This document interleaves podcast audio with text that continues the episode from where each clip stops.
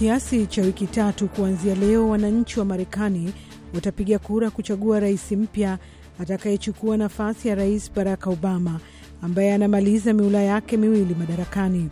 Uchaguzi wa mwaka huu umekuwa mkali katika nyanja mbalimbali, ukiwapambanisha mwanamke wa kwanza katika historia ya Marekani kuwania urais Hillary Clinton kupitia chama cha Democratic na bilionea Mrepublican Donald Trump. Kuanzia leo tunakuletea makala maalumu kila siku kuhusu uchaguzi huu, tukigusia masuala mbalimbali yanayoonekana kuwa muhimu. Leo tunaanzia na masuala ya uhamiaji na biashara. Kwanza ni uhamiaji, kama anavyosimulia Momoyo Hamza katika ripoti iliyoandikwa na Mike O'Sullivan. Marekani ni taifa la wahamiaji, watu kutoka maeneo mbalimbali duniani, wapya na wazamani, ambao wana mchango mkubwa katika uchumi wa nchi hii na pia mchanganyiko wa utamaduni wa taifa hili. Lakini wagombea urais mwaka huu Donald Trump na Hillary Clinton wana sera za uhamiaji zinazotofautiana kabisa.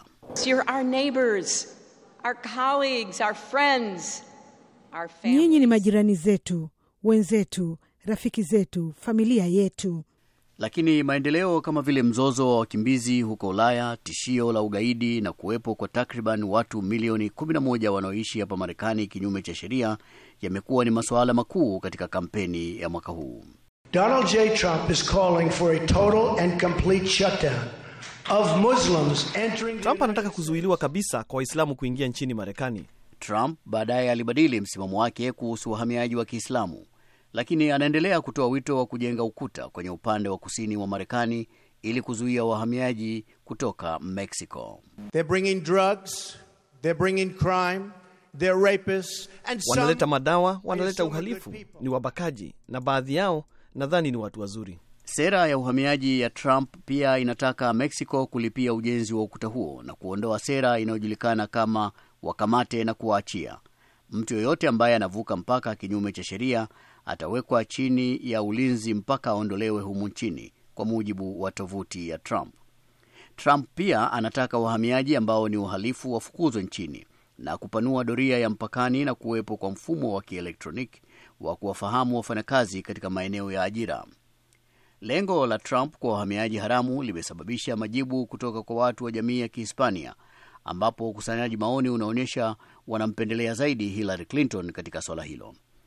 Hillary Clinton ameahidi kutoa msamaha kwa wahamiaji haramu kupitia mpango madhubuti wa mageuzi ya uhamiaji, ikiwemo kufungua njia kwa kuwapatia uraia kamili, na hili litafanyika ndani ya siku mia moja akiwa madarakani, amesema. Kwa kuongezea, anasema atarekebisha msongamano wa viza za wanafamilia ili kulinda mipaka na usalama wa kitaifa na kuwaingiza mamilioni ya watu wanaofanya kazi kwa bidii katika uchumi rasmi. Anasema atatetea programu za Rais Barack Obama ambazo zinazungumzia kuwazuia baadhi ya vijana na wazazi wa raia wa Marekani kufukuzwa nchini. Clinton ana historia ya kuwalinda wahamiaji, anasema afisa mmoja wa California ambaye ni Mdemokrat, na wafuasi wa Trump wanasema mgombea wao atailinda nchi.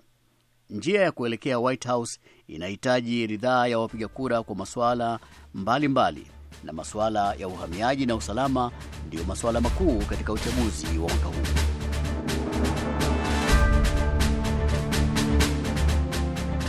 Na suala jingine kubwa katika uchaguzi wa mwaka huu ni biashara, sio kufanya biashara na mataifa mengine. Hili ni moja ya masuala machache ya uchumi na yanayowakabili wagombea wote wawili wa Democratic na Republican ambayo wanakubaliana nalo. Mwandishi wa VOA Mil Asega anaripoti Nadi Jeriami anasoma ripoti kamili. Mgombea wa Republican alielezea katika mdahalo wa kwanza kwamba nchi kama China na Mexico zimekuwa zikitumia ukarimu wa Marekani na kuzichukua nafasi za ajira za Marekani. Tunatakiwa kushauriana tena kuhusu mikataba ya biashara na sio kuchukua nafasi zetu za ajira. Wanafanya mambo ambayo hatukubaliane nayo. Trump anauita mkataba wa NAFTA kuwa ni mbaya zaidi kuwahi kuidhinishwa na kuahidi kupambana na ushirika wa biashara wa eneo la Pacific TPP ambao mgombea wa Democratic Hillary Clinton aliwahi kuelezea kuwa ni makubaliano mazuri sana ya kibiashara, yani gold standard.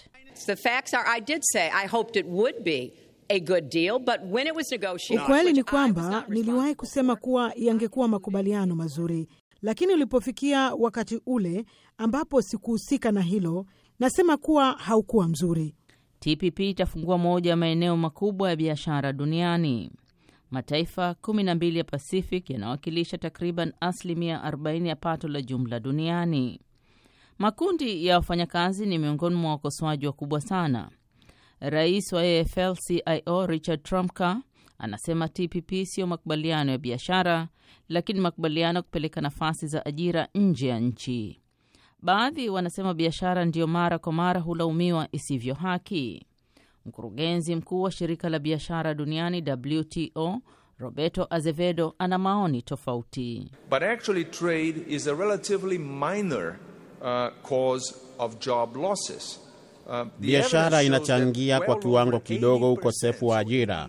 Ushahidi unaonyesha kwamba zaidi ya asilimia 80 ya nafasi kumi za ajira ambazo hupotea katika uchumi ulioendelea hazitokani na kuagiza kutoka nje au kwa biashara, lakini ni kutokana na kuongezeka kwa uzalishaji kupitia teknolojia na uvumbuzi. Naye rais wa Benki ya Dunia Jim Yang Kim anasema ulinzi wa soko unamuumiza kila mmoja. When we were at the G20 meeting, we heard many world leaders uh, really sound the alarm Tulipokuwa katika mikutano ya G20 tulisikia viongozi wengi wa dunia kwa hakika wakielezea wasiwasi wao kuhusu dhoruba ya kutengwa, ulinzi wa soko, na hivyo walikuwa na wasiwasi. Kila mmoja wao alieleza haya. Wimbi hili linachangiwa na biashara ulimwenguni limekuwa zaidi tangu China kuingia katika taasisi ya biashara duniani mwaka elfu mbili. Tangu wakati huo, gharama nafuu za ajira na kuongezeka kwa bidhaa za China kumelaumiwa kwa hasara inayokadiriwa kufikia nafasi milioni tano za ajira nchini Marekani. Malalamiko dhidi ya biashara huenda yakaendelea kwa muda mrefu kama Marekani itafanya machache katika kuwasaidia wafanyakazi wasio na ajira. Lakini biashara sio mchezo usio na tija. Wakati watengeneza magari wa Marekani huenda wakakabiliwa na ongezeko la ushindani kutoka kwa watengeneza magari wa- Japan, wakulima wa Marekani wanasema kushushwa kwa ushuru kwa nchi zilizoko kwenye eneo la Pacific kutaongeza mauzo ya nje ya chakula chao kwa zaidi ya dola bilioni tano.